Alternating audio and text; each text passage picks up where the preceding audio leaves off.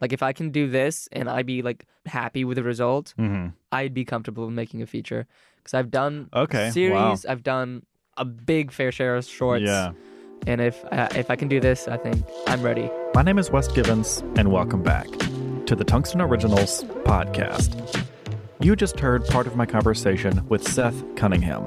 Seth is in pre production for his senior thesis film, Genesis, which is a sci fi film about a mother and son living on a foreign planet after Earth is made uninhabitable by climate change. We discussed the origin of the story, how Seth crafts his ideas, and how his previous films prepared him for this one. There's a link to Seth's Kickstarter campaign in the description of this episode. Now sit back, relax, and enjoy. Episode 43 of the Tungsten Originals podcast.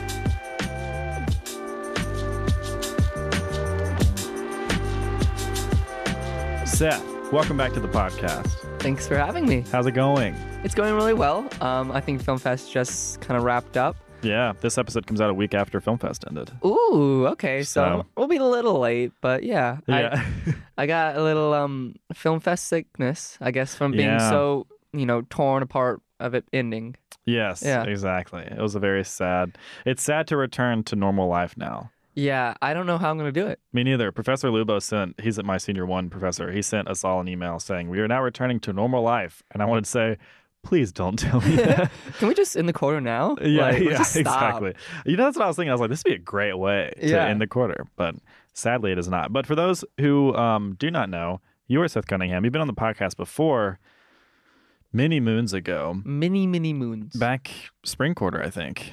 yeah, yeah. I think the beginning is spring quarter probably. Yeah. Oh, yeah, because it was in the middle of spring quarter because we hadn't shot episode three of Reconnection yet Or nuclear. or Nuclear. Yes. Wow, that feels like forever It, ago. it it really does. Yeah. I think it's about oh my god. I think it's about six months at this point.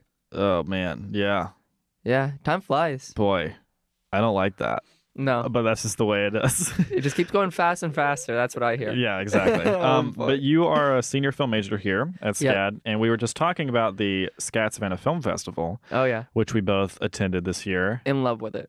Loved it. Like Mm-hmm. this is by far my favorite year.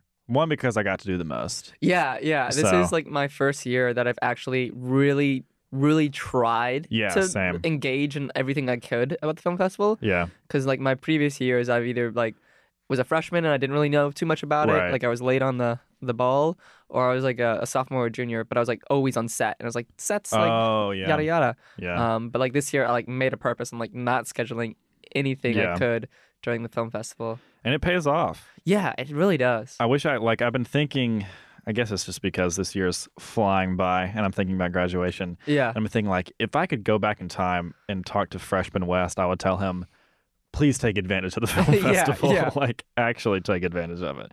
Um what were some of your highlights of the of the film fest? On the film festival, it's a pretty size for those who don't know, it's a pretty sizable film festival. It's the largest uh, university run film festival. And um, we had some pretty amazing guests this year yeah. and great movies. So, what were some of your highlights? Um, so I guess movie wise, my highlights Mhm. were I'm gonna say my top four. So I was gonna say my top three, but I really like the fourth one, so I gotta say it. Okay.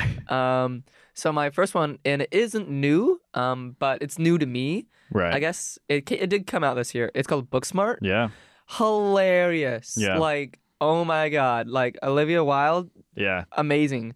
Um, and I think it's it's really awesome because up until about 2010, there was kind of this stereotype in comedy that like women aren't funny. Like either Right. women directors or women actors, they're just not funny. Mhm. Uh, and it's really awesome just seeing like a woman director be able to make, in my opinion, one of the most funny movies Yeah. like in the last few years. And then also, you know, there's a bunch of also just comedy movies just starring women that are coming out, Mhm. and it's just just hilarious, and I love to see it. Yeah.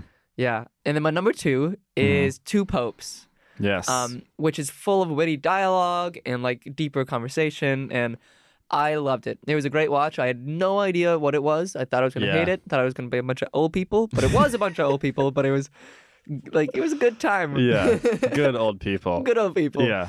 Yeah, and it was really interesting, kind of seeing two perspectives on kind of the uh, the religion. Yeah. And it's it's a narrative, right? Correct. Well, Okay, it's because a- at first I thought it was a doc. No, so it's a narrative of a true event. So it's kind Okay. of like a biopic.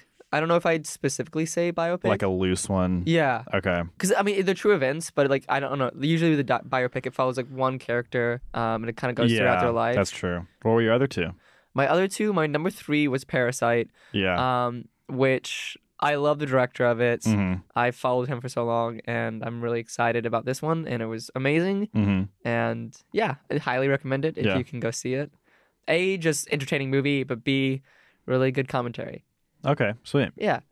And my fourth one was a doc, which I'm really mad that I didn't see more docs this year Yeah. because I saw a lot last year at Right. the film fest, and they are they were amazing. Yeah. But I think this one was called Biggest Little Farm. Yes, I think that's it. Yeah. Yeah, yeah. Mhm. Uh, ben Schecksnyder recommended me to go see it, so I was Nice. like, "Oh, I'll go see it." Yeah. And it's essentially about these two farmers in California that essentially made a farm that was completely sustainable. It was they essentially made an ecosystem where everything kept each other in like checks and balances. So like Right. Hmm. you know, like eat one animal would eat another animal when they came too many of them, and that animal would like eat this animal and Right. yada yada.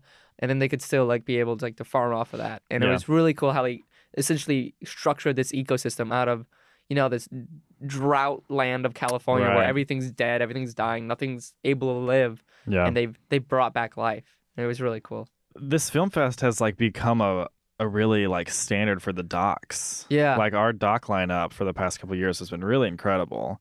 I saw The Cave this year, which is gut wrenching. It's Yeah. incredible. Uh, it's hard to watch, but like something that everyone needs to watch, I think. And then I resaw Apollo. was that 11. about? So The Cave is about um, a doctor in Syria that is the first woman to ever manage a hospital in Syria's history ever Shit. and she's managing this hospital that is connected via underground an underground cave system Mm-hmm. and you know Syria is in the middle of this like conflict and all these people are dying and getting bombed and she's in the thick of it running this hospital and it portrays her and like how she's struggling to take care of these people with like such limited resources because it's so hard to get things in and out of uh, Al Ghouta, which is where they were. I'm pretty sure. I don't want to get that wrong, but I think that's where it, wa- where it was. Um, but also the misogyny and sexism around her being a woman in the Middle East that's running a hospital. Like one of the Yeah. earliest scenes is this guy saying like, "Why are you?" Why should you be doing this? You should be at home. And she's like, I'm saving thou. She I'm doesn't say this, saving- but you know, I'm saving thousands of lives. Like, how, Yeah. Uh-huh. how dare you, you know, question me? But Wow. um, it's incredible. And the do- the director Faris Fayad, he directed The Last Man in Aleppo, which is about the White Helmets, also in Syria. So Okay. he's from Syria, and he was imprisoned and tortured for The Last Man in Aleppo wow. while they were filming for this movie. And like the fact. Wait, so it was like interrupted? Like he literally got It's like not interrupted, but like he's trying to communicate with the cinematographers, like from other parts of Syria, and communicate with them. And he said in the Docs to Watch roundtable, which is uh, a panel where all the ten documentary filmmakers or the filmmakers of all the ten documentaries uh, at the film festival come together and have a panel. He said at that panel that there were times that he didn't know if his cinematographers like were alive because he wouldn't hear from them for three months' time yeah.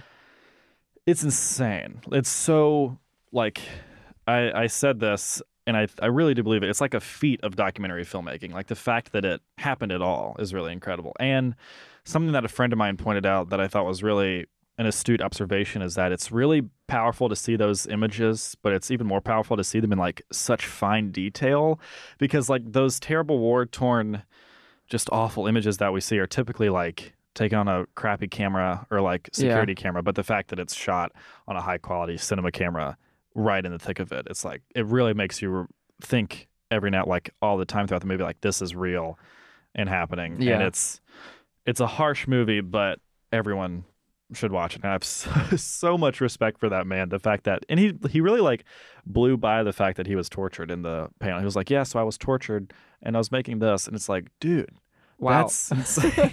like, it's crazy. So definitely see that. And then I rewatched Apollo 11. It was my third time seeing it. yeah, yeah. And I got to meet the director, which was that was your awesome. favorite, right? Yes, exactly. um, and then I also saw American Factory, and I got to meet that director. And American Factory is about this car manufacturing plant in near Dayton, Ohio, that was closed and then reopened uh, nine years later by a Chinese investor, Chinese like millionaire slash billionaire, I think. And it's about how like all those cultures are clashing and stuff. Really interesting. It's the first film funded or distributed by the Obama's Higher Ground Productions company. Interesting. So it's pretty cool. But yeah, it was a good film fest. Did you get to do a lot of networking, as we love to say, I even though I hate that word? definitely- yeah. I talked to a lot of really interesting people and Mhm. got a lot of really cool advice. Like, Nice. um, I don't know what exactly the panel was called, but it's essentially the people who handled distribution for a lot of movies. Like the guy who kind of Was it the like a hundred from a hundred dollars to a hundred million or Yeah, something? yeah, yeah. It was a Um, long title. The guy from Joker was there, and I got to talk to him for a Yeah. little bit. He was super handy to talk to and really kind of give you a different perspective on things. Yeah, and you were telling uh, me, Jake, and Lee at lunch that at the panel you found out that that was like a a favor of a movie. yeah. Can you explain that really quick? um, not into the biggest detail because it's Right. been a couple days. Yeah. But I remember them saying like they really didn't expect it to do too well, like in movie standards, um, Right. versus um, like maybe hundred million to like hundred fifty million It was like they're like max dream. Like if this was like the best it could absolutely do, that's that's how Yeah. much we make. Um, and I think right now it's made like seven hundred million. I think so. and yeah, it's- they just, they just really love the director, and they're like, Yeah. "Hey, like we'll do this for you." Yeah. And like, wow, what a favor. yeah. And it's become the highest grossing R rated film ever. So Yeah. could not have better success. Yeah. Um, but yeah, if you haven't been to the Savannah Film Festival and you will like maybe live in the area, highly suggest it. yeah. Oh, It's a fun time. or at least come down from Atlanta one day if you're up from Yeah. Atlanta for sure. um, or in Florida. Like it's really it's it's a good time and you really Yeah. get to kind of get engulfed into Mhm. the wonder of filmmaking. Yeah, and I think they offer like obviously a lot of great narrative films and a lot of great docs, but also like the panels this year were really good and the master classes Yeah. as well. Um, like there was a master class with um, Olivia Wilde, with Daniel Kaluuya, bunch of great people. So Mm-hmm. if you're like a filmmaker trying to become in the industry, air quotes or whatever, you know, it's a good time. But um, I'm glad we both got to actually, you know, utilize our time this year. But now that the Film Fest recap is over, the Film Fest section of the podcast Oh, is boy. over. Um, you're here to talk about your senior thesis film, Genesis, Oh, which follows, which coming from your Kickstarter, follows a mother and son that live together on a foreign planet after the Earth has been made uninhabitable by climate change. oh boy. Boy, oh boy! That's what it's about. Oh man. you're learning. This is the same time as I am. yeah, I got to go redo a lot of things. I gotta go rewrite that script. yeah. like, who wrote that? um, tell me about this story because I think this is the first. This is definitely the first like sci-fi esque film that uh, I've featured on this like senior thesis series. So Oh. yeah, so tell me about That's it. surprising. I feel like Oh, maybe it's just because of me, because I like sci-fi and I Right. do that a lot. Yeah. I feel like it's a popular genre. yeah, But yeah, so it's interesting because I'm trying to take this sci-fi approach to it, but also I'm trying to make it make it feel very real and grounded. So like not to feel like too out there and too like ooh techno-y. right. Um, but essentially, yeah, it follows Adam, who's this son who's like essentially lived on this barren planet his entire life, and Mhm. not only just the planet, but this small house, right? Mm, okay. And so he's lived with his mother, who's kind of been afraid of the world and just everything, and she's Yeah. she's lost so much from her past, and now she's on this barren planet with um his, her son, and she's kind of like stuck in this house, and Mm-hmm. they kind of lived out there and. Or he's lived out his entire life on this house, and you know, as every teen does, he wants to leave out and like, you know, see what life's all about, see what like world's about. Just like as like you know, like you and me, like Mm-hmm. Right. we want to leave our hometowns and like Mhm. you know explore the world. yeah, absolutely. And so essentially, his mother kind of resents that and Mhm. is making a stop to that. 'cause She's afraid of what's out there and, Yeah. and you know, like, doesn't want to lose something else. She's lost so much throughout her life. Yeah. I think you said something that can rope me into the my next question. You mentioned that it's very grounded.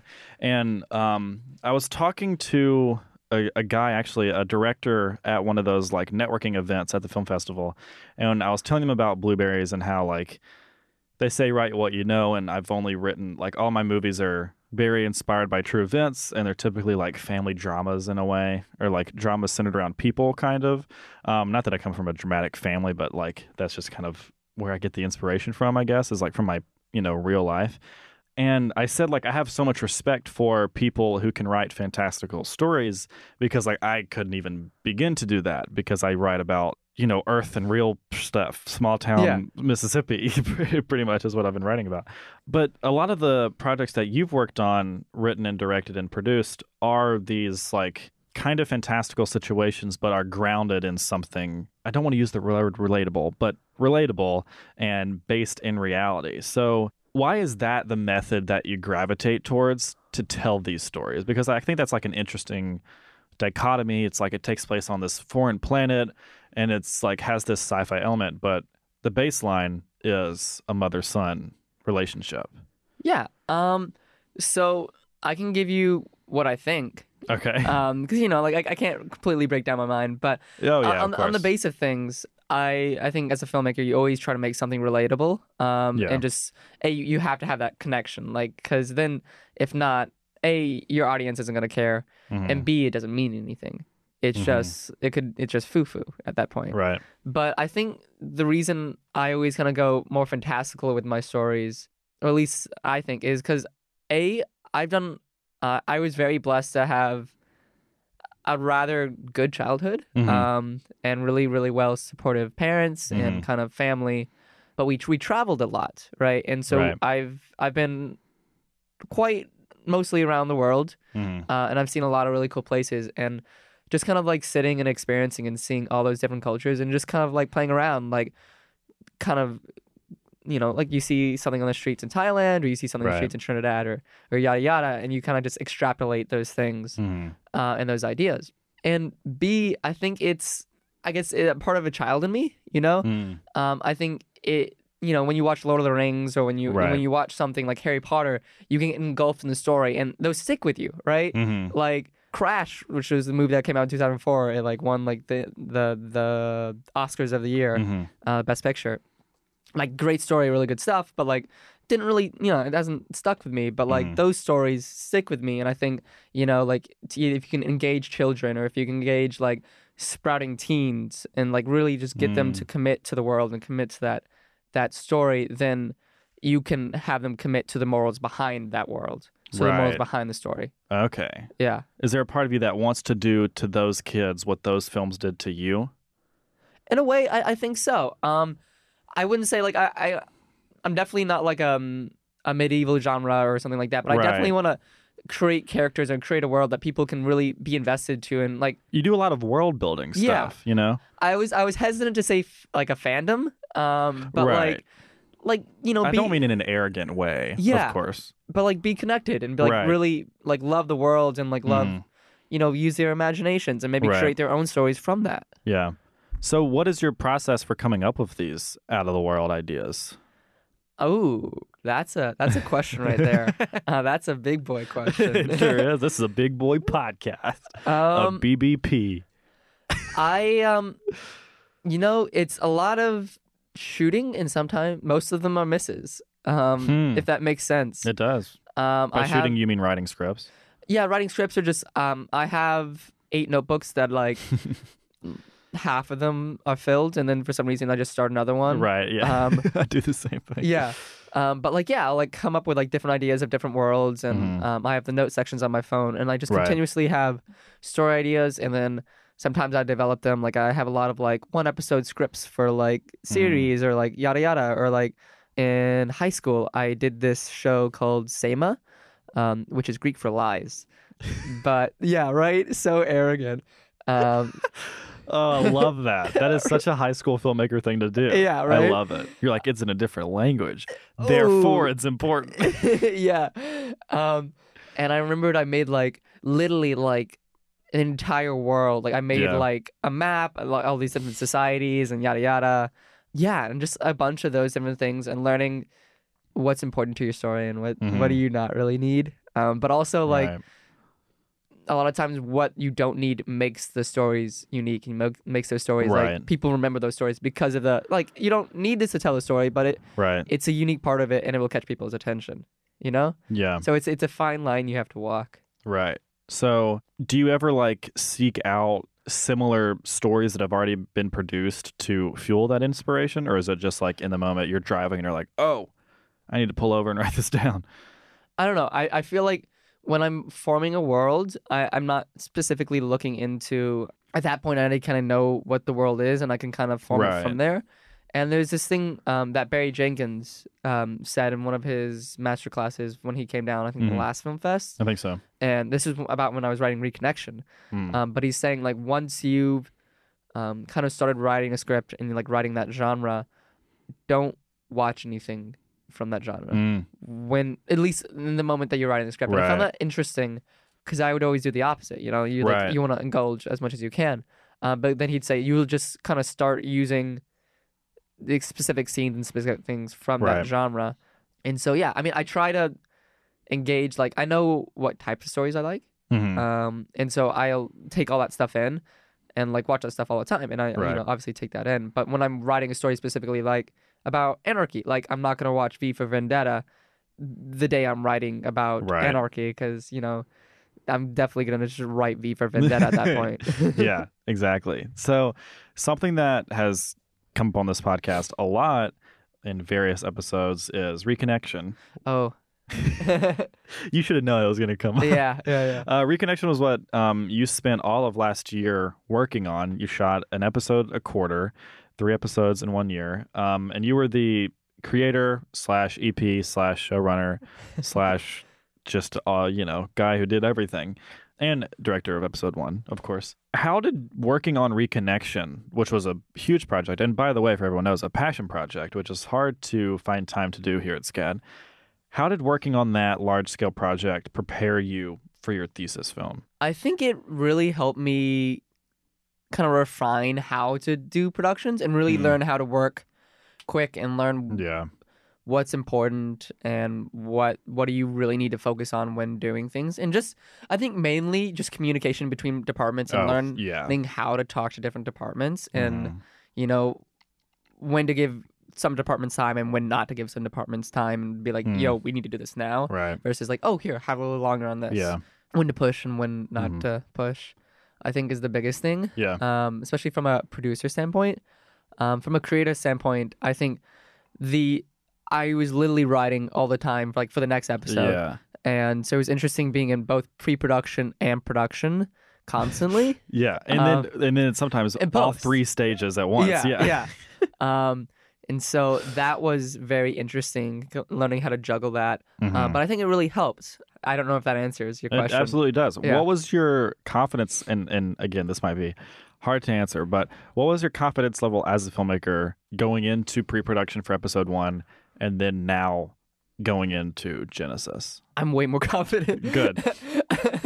um, not to sound egotistic. No, that's a um, good thing. That's a good thing. but um yeah i was kind of i think i, I hit on this w- the last podcast when Mhm. starting reconnection episode one i was i just kind of directed something and i kind of had a major imposter syndrome Mhm. when directing it so i was like really kind of recovering from that and I, I still feel like i do have that every once in a while when i direct Yeah. like that imposter syndrome like ooh i don't know what i'm doing like Right. yada yada like i shouldn't be here um but I can really assure myself a lot more Mm-hmm. now. Um, I'm a lot more confident in my decisions, Mhm. and I think that is from being forced to constantly make quick decisions for reconnection. Because like Yeah. we had a quarter for for to do everything for each episode. Which is nothing. Yeah, yeah, it's nothing. Barely. Um, so you really have to make a decision and stick with it. yeah. Or if you don't stick with it, you need to change your mind and be like, I messed up. Let's go with this now. Like boom. Right.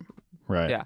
So okay, so when did the idea for Genesis come? Was that did you like have the the seed for this idea while in production for Rico?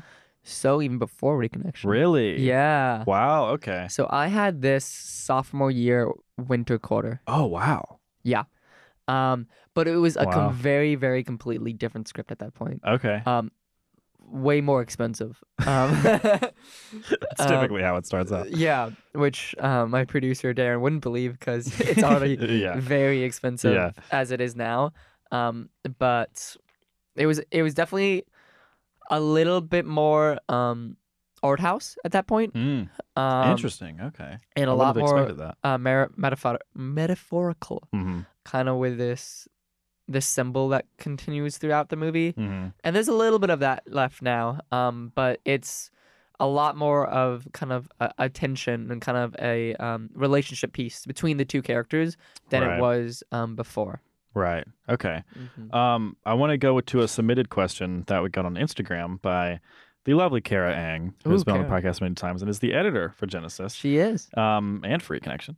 She She asked, is. "How is this? how is this film different from Reconnection, Ooh. other than in every way, shape, and form?" Th- y- yeah. Um, so I think reconnection. It's definitely more of a character kind of development piece, and I think it's from Mm. from the form that it's it's a TV series and usually or, Right. or like web series, um, but usually those are more character focused and kind of like sh- feeling the character grow throughout of it. Yeah.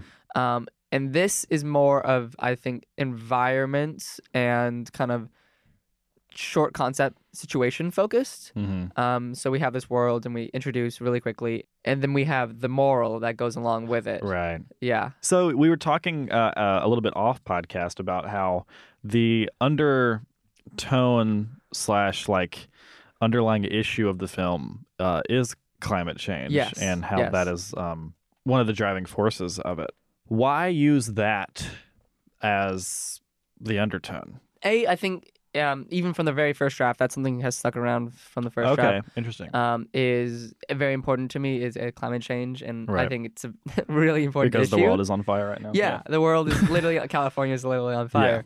yeah. Um, I think it's important that it's an under issue and not Mhm. like like a, a head front issue. Is Right. to be able to approach people appropriately. Uh, Mhm. because if you if you start a movie off or you start something off and you're like climate change is like the biggest deal in the world like if you don't believe in it you're stupid right. like you ins- that'll work. yeah you instantly turn off like Yeah. 50% of the population Yeah. like people are like oh cool I don't care I'm not watching Right. this right um what um, you need to do, and this is kind of goes along with the world building aspect that I was talking about Yeah. earlier, is you have to connect people with your story. You have to connect people with the characters and make them care about um, the characters Mhm. and then from there you can you can essentially show the effect of what this has on the characters and then people will be like oh wow like this sucks Mhm. essentially because you know if if you have a disagreement with somebody right like the first thing's gonna come up is facts right like if you Yeah. disagree and like you know what i think um, joker made 200000 and you're like well let me just look up and you look up on your iphone and you Right. say 700 million Yeah. and i was like oh cool that answers that Yeah. but then if someone doesn't believe you at that point, then um, where you could go is maybe they just a you thing. Like maybe it's just a conflict between one person and it's just not he doesn't value your your opinion, and so maybe you get Mm. somebody else to weigh their opinion and yada yada. And if it's still not that, then essentially the person's not going to connect to that idea on an emotional level. They're kind of blocked off to it. So then you have to be able to create a connection with somebody on an emotional level to have them open up to that Hmm. idea. The same thing is with you know um, homophobia. You know, Mhm. th- I think we've we're starting to conquer homophobia right. uh, a lot, and you know that I think a big part of that is showing gay culture Mhm. in like movies and and, Right. and television and you know showing that as a kid and you know connecting to those characters Mhm. and seeing the struggles they have to go through because of homophobia Right. right? Mhm. And so essentially, what you have to do is show characters going through struggles because of climate change, so you can connect to people and to be able to change their perspective on that. Gotcha. Okay. So is is part of your goal to change people's minds about how they feel about climate change? I- or I is it don't- just to present it and not have an intention? I think it, it's more of presenting um, a situation Yeah. because I think even saying I, I want to change your mind Yeah. is, is is too heavy-handed and too Right. arrogant. I think personally, Absolutely. um, but I think just putting a statement out there and being like, take of this what you will, is what I want to do. Mm-hmm. is you know I want I want to leave this out there and want people to kind of simmer with it. Mm-hmm. So you were talking about how um, we have to introduce these ideas early. Have you found it in a similar fashion, if you will? Have you found it hard to convince people of your work because of those fantastical situations? Like, is that something you yourself face when dealing with uh, whether it be professors or just like recruiting people for a film? Yeah, I think I think when pitching something, um, like straight up, like oh, it takes place in a yada yada world, like then people are like, okay, well, like it's it's cool concept, but like right. it doesn't have like the the weight you know Right. at first behind it. Like it's like why do I care? yeah, like for for example, um, you yours is really good because like you get the um. The, your the audience's attention like immediately. Mhm. It's like you know a family dealing with their grandmother going through Alzheimer's. Yeah. and that's like wow. Like I want to see that. Like I yeah. want. I well, want. thank you. I want to you know see that experience Mhm. um because like that's that's huge and Yeah. you can immediately connect to that on an Right. emotional level while like you know if i if i have a situation and yada yada i, I can hope that the entertainment of that situation is going to draw you in and then Right. from there the the actual kind of hard-hitting stuff Mhm. is will seep in through that entertainment Yeah. Okay. So I want to kind of go back to your writing process. You, you talked about how like you came up with this uh, well over a year ago, but the script changed a lot. So yes when did you know that you were honing in on the the quote unquote final idea?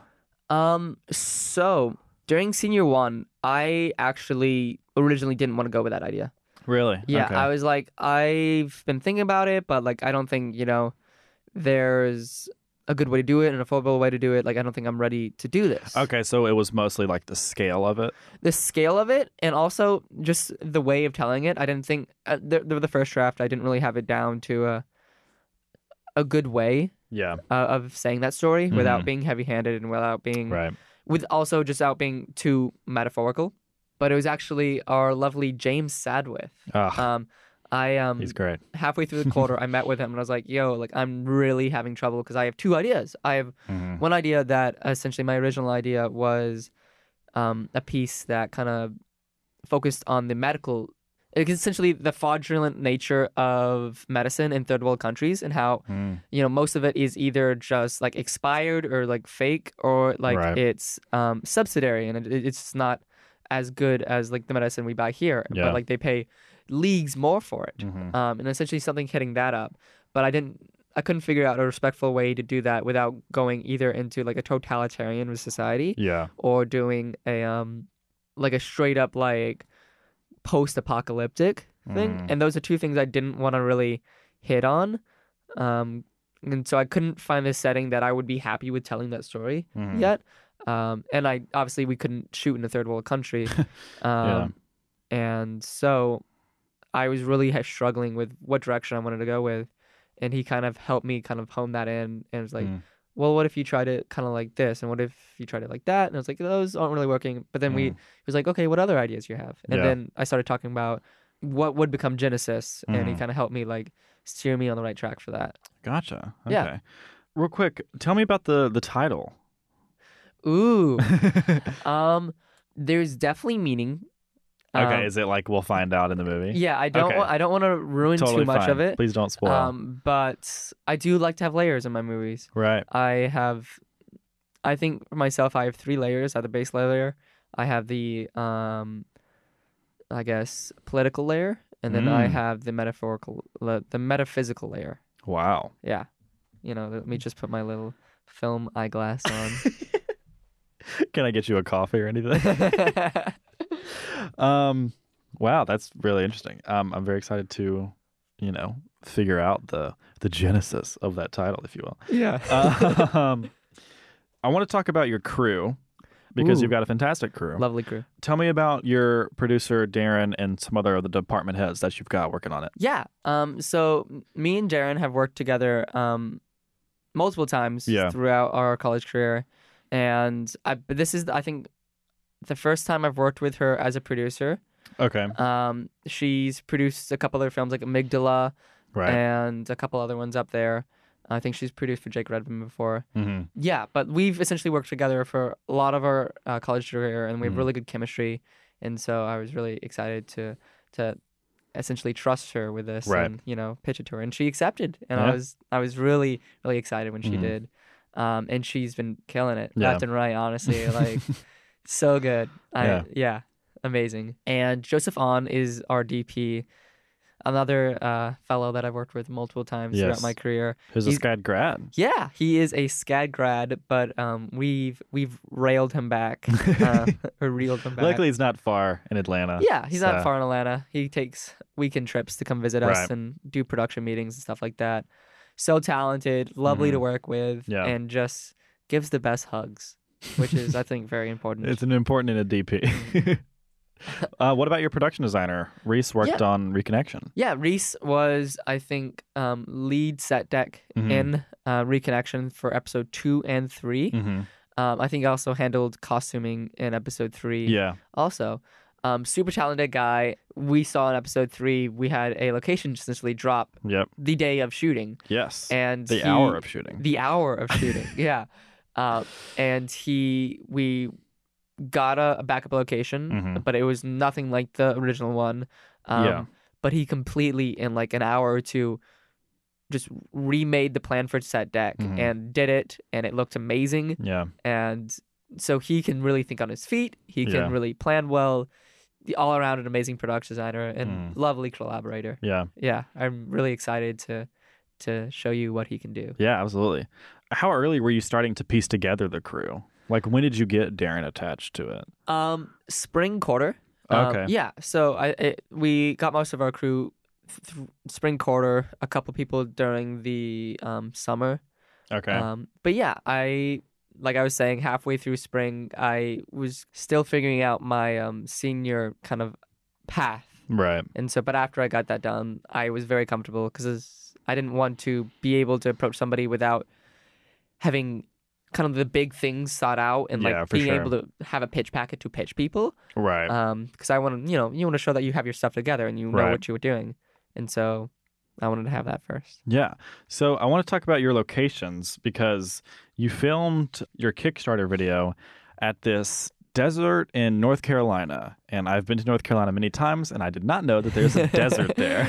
yeah um so that was the first photo location i found and then we had a dream of shooting in utah and oh, that wow. dream quickly was crushed because utah's very expensive Yeah. um so then we decided to go with north carolina There you and go. essentially it's called jockey's ridge It Mhm. is a barrier island on the coast of north carolina right. and it's a state park there that has the biggest sand dunes on the east coast and it's amazing Mm-hmm. it's lovely and it, you can't tell that we didn't shoot in the sahara Right. like it's amazing right.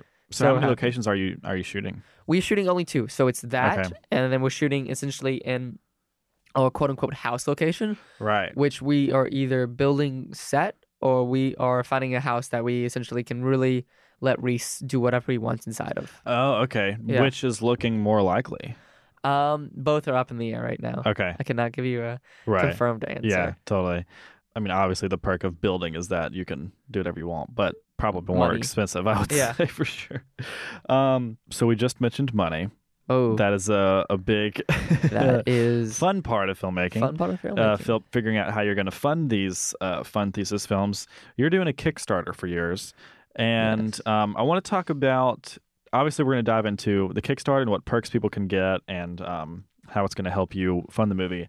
But I want to talk about why you chose to use Kickstarter instead of other fundraising platforms because there's a bunch out there, but there's like three main ones. It's Kickstarter and Indiegogo are by far the biggest, and then Mhm. Seed and Spark is like a newer company that's es- established themselves more as a as an alternative for fundraising and mostly for films. So for those who don't know, with Kickstarter. Their kind of funding is uh, all or nothing funding, meaning if your goal is eight thousand dollars, for example, and you raise you know seven thousand nine hundred ninety nine dollars, and you don't reach it, then you don't get any of the money. Of course, at that point, you could just donate a dollar yourself. But uh, it's the idea of that if you don't reach your goal, you don't get any money. Indiegogo has all or nothing funding and flexible funding, which means if your if your campaign is eight thousand and you raise two hundred bucks, then you get two hundred bucks minus you know the five percent platform fee. So Kickstarter, it's a risk. You know, I- I mean, any fundraising is a risk, just at all, because it's a it's just a risky thing to do. But Kickstarter, there's the inherent risk that you may not get anything. Because And when I heard that you were doing it, I thought, well, of course Seth is doing it because, we're crazy. well, because I knew that you're, I know that you're going to reach the goal, and I have like I, I'm not lacking any confidence that you will. Um, but I've been, I've been advising like a lot of people have been coming to me for advice on fundraising because I've done a lot of research on Indiegogo and stuff, and I always tell them don't do Kickstarter yeah, because whatever you raise, you you get on Indiegogo. Yeah. So why Kickstarter?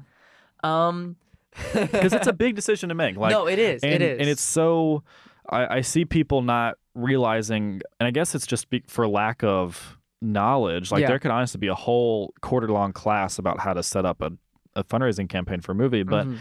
but it takes forever to build these things, and Yeah. it's like yeah, you like building one on Kickstarter is much different from Indiegogo because Mm-hmm. they have different specifications and stuff. So it's a very big decision to make on what platform you're going to use because that'll affect how your campaign looks at all. So like what was that decision process like? So I'm gonna start with I don't fully endorse only doing Kickstarters. I think Right. I think Indiegogo is very viable option and Yeah. should be most of the time your option. Right. So there's a couple of reasons why I chose Kickstarter for Genesis specifically, and option number one. Well, I'm just gonna go go back and forth between Kickstarter and Indiegogo Go for it. um, because previously um, I kind of helped kind of run and kind of set up the frozen pizza Indiegogo, right. Which Which was very well done by the way. yeah, I Yeah. appreciate that. And very successful. yeah, um, and so that was at Indiegogo, hmm um, and I think the biggest thing for that. So with Indiegogo, like you were saying, there's a flexible platform, right? Mhm. And I think it is five percent platforming fee if you make your goal, Mhm. um, but it's a nine or ten percent Hmm. platforming fee if you do not make your goal. Gotcha. Yeah. So that was a big thing for me. Um, I think Kickstarter is a 4% um, platforming fee if you make it. And if you don't, you don't get anything. Right, Obviously, it's like we- 100% Like we platform said, 100% Yeah. platforming fee. Um, but I think the thing with Kickstarter is the the push that if you don't get it, you don't get it. Right. Right. And so So it forces you to push it. it, it forces you to push it, Right. um, but also it, it forces others to donate today Mm. uh, because it's not like um, with Indiegogo, it's like oh, like I can I can donate in a little bit, or like if your if your campaign ends, I'll just like send you the money, right? Mm. Like, no, if you don't Right. donate, I'm not gonna get anything, right? So you you have to Yeah. donate, yeah. and so a big thing that we've been doing is just like telling like anything like helps, like help us get us trending, yada yada. right. Um, uh, That and was a that's- big thing for frozen pizza as well. yeah, um, Oh, Yeah. I think that's a big thing. If you're running a fundraising campaign, is focus on getting number of people up, Right. um, and then your your money's gonna come after that. But the more people see it, and the more people donate, uh, just number wise, um, means the more eyes that will see it. Right. So did you have to convince Darren for that? Oh yeah, it was a big. um, both Darren and uh, Parham, who was our kind of um, marketing producer, Yeah. we I had to. I had a lot of conversations with them, Right. saying, "No, I, I really think Kickstarter is the way we should go." Um, we haven't made it yet, but I but you're think doing well. we are doing well, and I, I think it's gonna pay off. Yeah.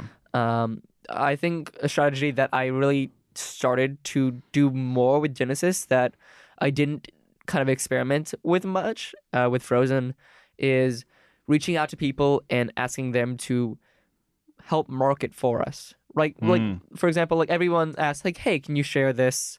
Um, yeah, on your story or yada yada. Right. But um, for Genesis, I essentially sent a bunch of people, like some- a bunch of friends I know, a bunch of other filmmakers, like a pitch packet, essentially. Mm. So like it's a like, press packet. yeah. Um, Yeah. So I sent them like, yo, like here's the link. Here's like the things that we're trying to market it as. Like the the the marketing scheme is to get you know share it with as many people and having as many people donate, Mhm. even if it's a little bit. Right. Um, so like like give it to everyone. Like one dollar is gonna help. Yada yada. Uh, and then I'd send them a bunch of various photos, and they can choose what photos Right. slash videos they want to post from there. it's like you're making it easy for them.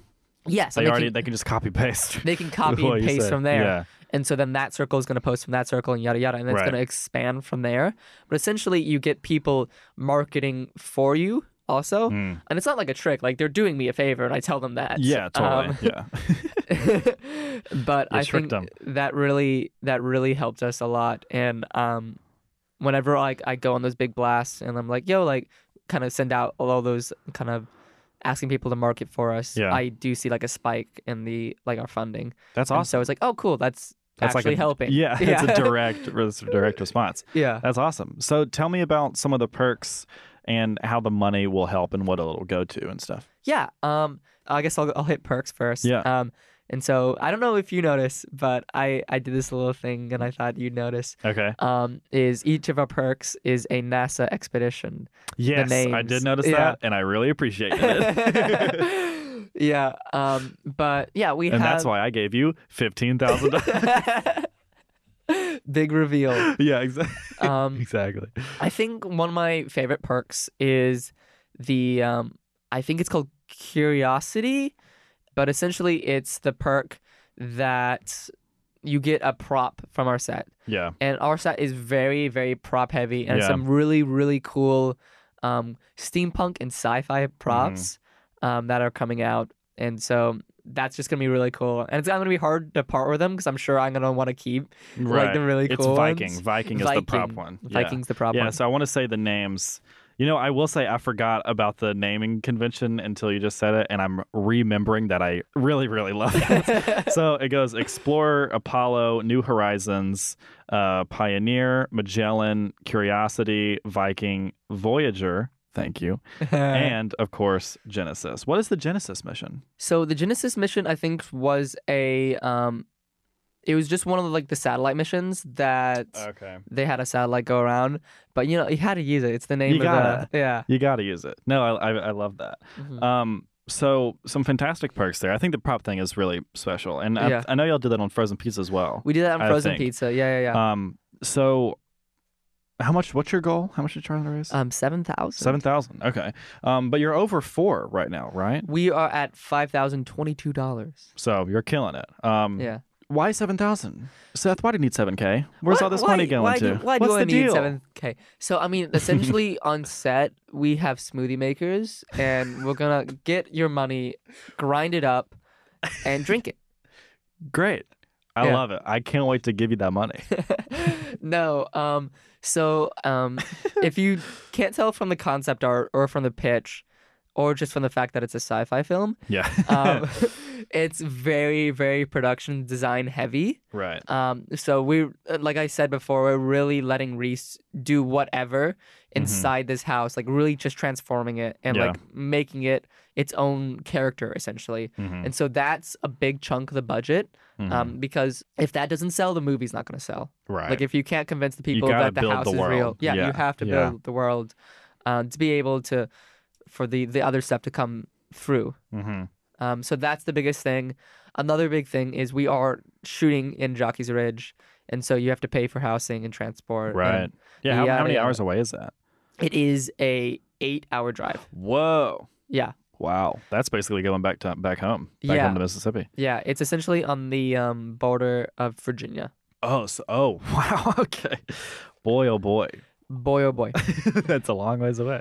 Yeah. Um, so definitely check out the Kickstarter for Genesis. It'll be the first link that you can see in the description of this episode.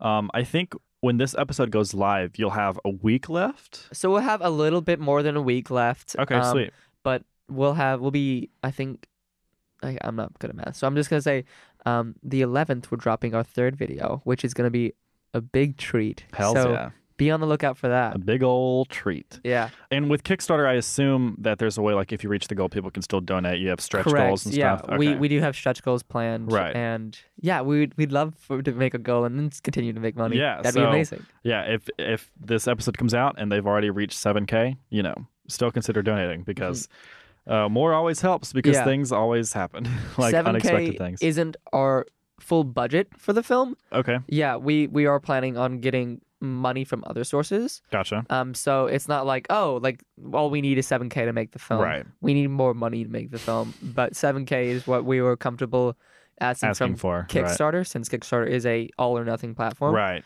right. Um, but you know we'd love more so we can make Yeah. the film better. Absolutely. So I want to ask about how Genesis will factor in to your career as a whole. Yeah. Again, I've, I've really been repetitive because I've said this every episode. Senior Thesis Film is our penultimate film at film school. It is what we spend the entirety of our uh, senior year on. And um, boy, is it stressful. Yeah. no Yeah. matter if you are funded or not funded or whatever. Um, how how does Genesis fit into the puzzle piece that you want to be your full career, and into Cunning Films, which is your lovely production company? yeah. Um, so I think Cunning Film's really essence what makes a good I don't want to say. oh, yeah, I'm gonna say a good Hollywood movie. Mm. Um, a real Hollywood movie. yeah. um, No, because it, it has you know it has entertainment for like just like general people, but it also has a, a real meaning to it and Right. like real emotions and real meaning. Um, and be able to master all those forms while making a high level and high quality looking content. Right. Yeah. Um, and be able to master all those is really gonna be able like okay, I'm comfortable make a feature now. Mhm. Like if I can do this and I be like happy with the result, Mhm. I'd be comfortable with making a feature because I've done Okay, wow. series. I've done a big fair share of shorts. Yeah. Um, and if I, if I can do this, I think I'm ready. Wow. Yeah. So what like how how long post graduation do you think that feature would be? Like Oh. I, ideally, Oh. I mean, who knows how, but Who like I- knows? ideally would like maybe within the year. Within a year or two, Okay. because I'm sure the adjustment period after school is gonna take a hot minute. Yeah, for sure. Um, and just being able to make those kind of contacts and stuff like that. And Mm-hmm. I'm not gonna say it's gonna be a high budget feature. It's not. we all know this. Yeah, yeah, of um, course. Should probably be an indie feature, but I Right. feel like this that will be the stepping stone. Genesis will be Gotcha. the stepping stone Gotcha. to a feature. Not saying that Genesis is the feature. Okay, Um, that was another question. Is it in some way a proof of concept for a feature? Because I know a lot of seniors are doing that. a lot of seniors are doing that right now. I, I really wanted to focus on making a self-contained story. Great. Um, I really 'cause- appreciate that. A lot, yeah, a lot of problems I have with some of the senior stories is um, it's not a self-contained story. Like Right. I'm fine if your your proof of concept is going to be for a feature, but if your proof of concept can't stand on its own, Right. then that's where you have a problem. 'cause I you agree need completely. to make a story that can stand on its own. Right. Like I, I, I'll hear people say, like you ask a question, like, "Oh, well, we explain that in the future." It's like, well, but what about the short? Yeah, Because your yeah. feature may not get made. You know? Exactly. So, but your short definitely is. So I think that's a, a healthy way to look at. it. And all of the great features that are from self-contained shorts, like they were individual stories. Yeah, You yeah, know, like like all the like Lights whiplash. Out, Whiplash, yeah, et cetera, et cetera. exactly. So Stranger Things. That was a there was a short for Stranger Really? Things. Yeah, I cannot tell you the actual name of it. I looked it up when it first came out. Mm, gotcha. After that, I can't say anything. Wow, that's really interesting. I never knew that. Um, again, check out the Kickstarter campaign. I am very excited to donate. Um, it's going to be a great film, and I would love to have you back on. You know, in post production because I'm Yeah. sure the post for this is going to be very interesting and just another mountain to Heck climb. yeah. When are you shooting next quarter? We are shooting um end of February next quarter, Okay. so almost in the middle of the quarter, which is a very busy season.